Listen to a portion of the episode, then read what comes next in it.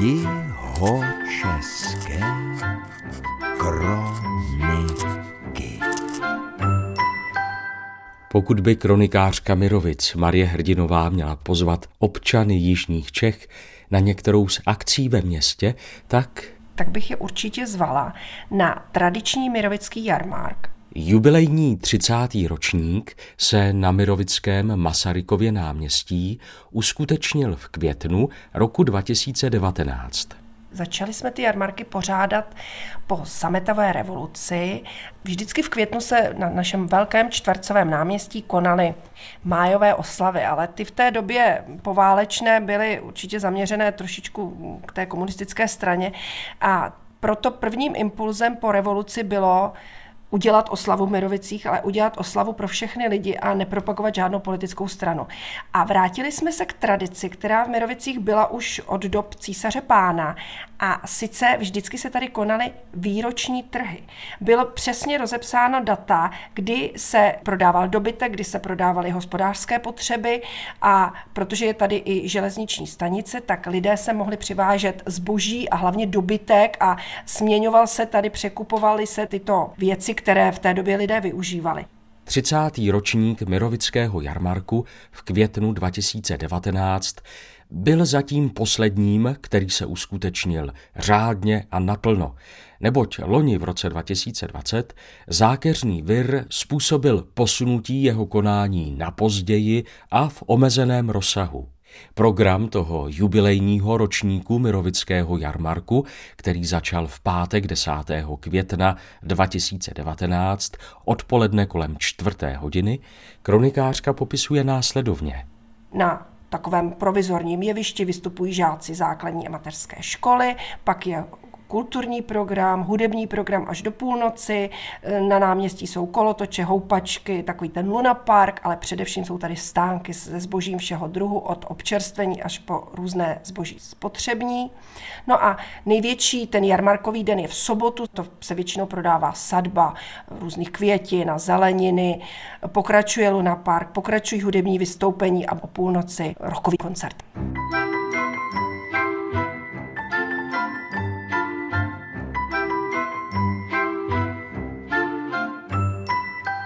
Během vyprávění o historii Mirovického jarmarku Marie Hrdinová zmínila císaře pána a přišla na něj řeč znovu při kratičké vzpomínce kronikářky. Moje babička byla ročník 1899 a když mě učila číst, psát, počítat, tak vždycky se mě ptala, a máte toho císaře pána? Nebo my jsme mývali císaře pána ve třídě. Za nás to bylo za císaře pána. Tak to taky je, že jo, dneska už úplně jinak. A ještě jedna souvislost s vladaři, tentokrát místními. Schwarzenbergové vlastně byli jakoby sponzoři, nebo jak se to tenkrát říkalo, Mirovického kostela. Ten jejich znak je v erbu nad hlavním portálem v kostele, takže to byli a iniciovali tu barokní přestavbu. Máme tady druhý největší kostel na Písecku, největší je v Písku, druhý je v Mirovici.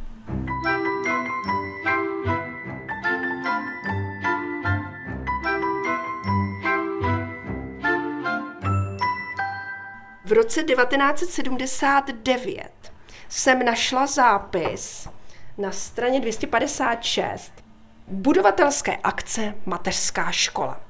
Během roku 1979 pokračováno v započaté výstavbě mateřské školy – Stavba byla dokončena v hrubé vnější podobě, to je vystavěno první patro s betonovým věncem a panelovým zastřešením, které však pro nedostatek potřebného, zvláště izolačního materiálu, nemohlo být dokončeno. Tak, rok 1979 to byla doba, kdy do školek začaly nastupovat takzvané huzákovy děti.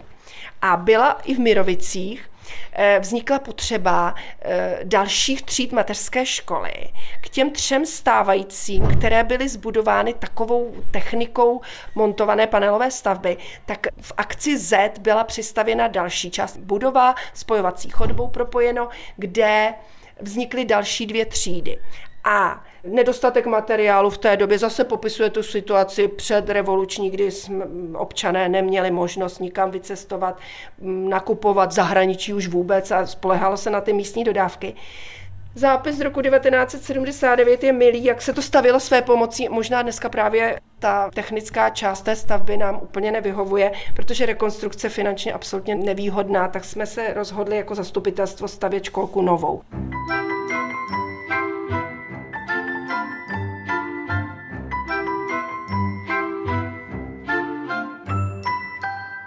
Uplynulých minutách paní Marie Hrdinová, kronikářka Mirovic, listovala rukou psanými kronikami, zápisy.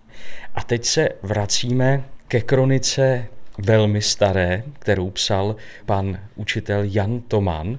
Já vždycky velmi ráda, pokud listuju v této nejstarší pamětní knize, kterou tady my zatím v Mirovicích máme, protože my ji budeme zase časem muset předat k nějaké archivaci.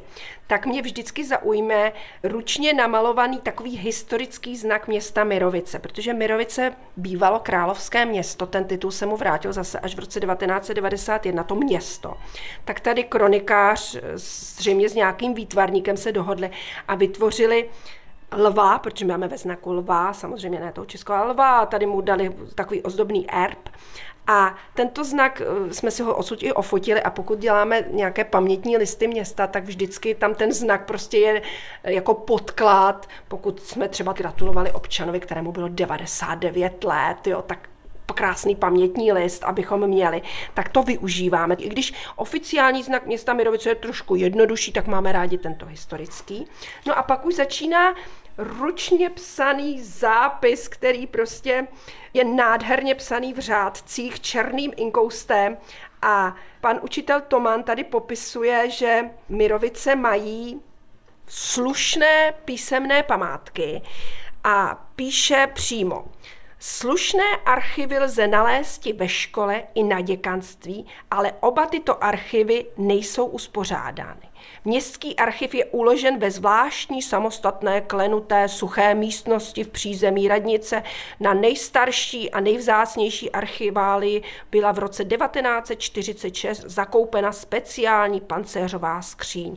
V této skříni je uloženo jednak osm zachovaných mirovických privilegií, asi 25 knih a listinný materiál z let 1654 až 1785. Tak tato situace byla v tom roce 1945, když Jan Toman tady tu kroniku začínal psát. Nicméně dneska všechny tyto archiválie už jsou v okresním archivu v Písku, kde zase mohou badatelé z nich číst. Jan Toman se musel zabradovat v té době, protože takové nádherné archivály a ještě tak hodně jich měl k dispozici, že jeho dějepisné srdíčko muselo prostě plesat. Já jsem se pak dál v těch kronikách dočetla, že on některé ty archiválie uspořádal, než byly předány do toho okresního archivu. On si to rád pročítal bez počítačů, bez internetu, bez kopírky, přesto vytvořil unikátní práci.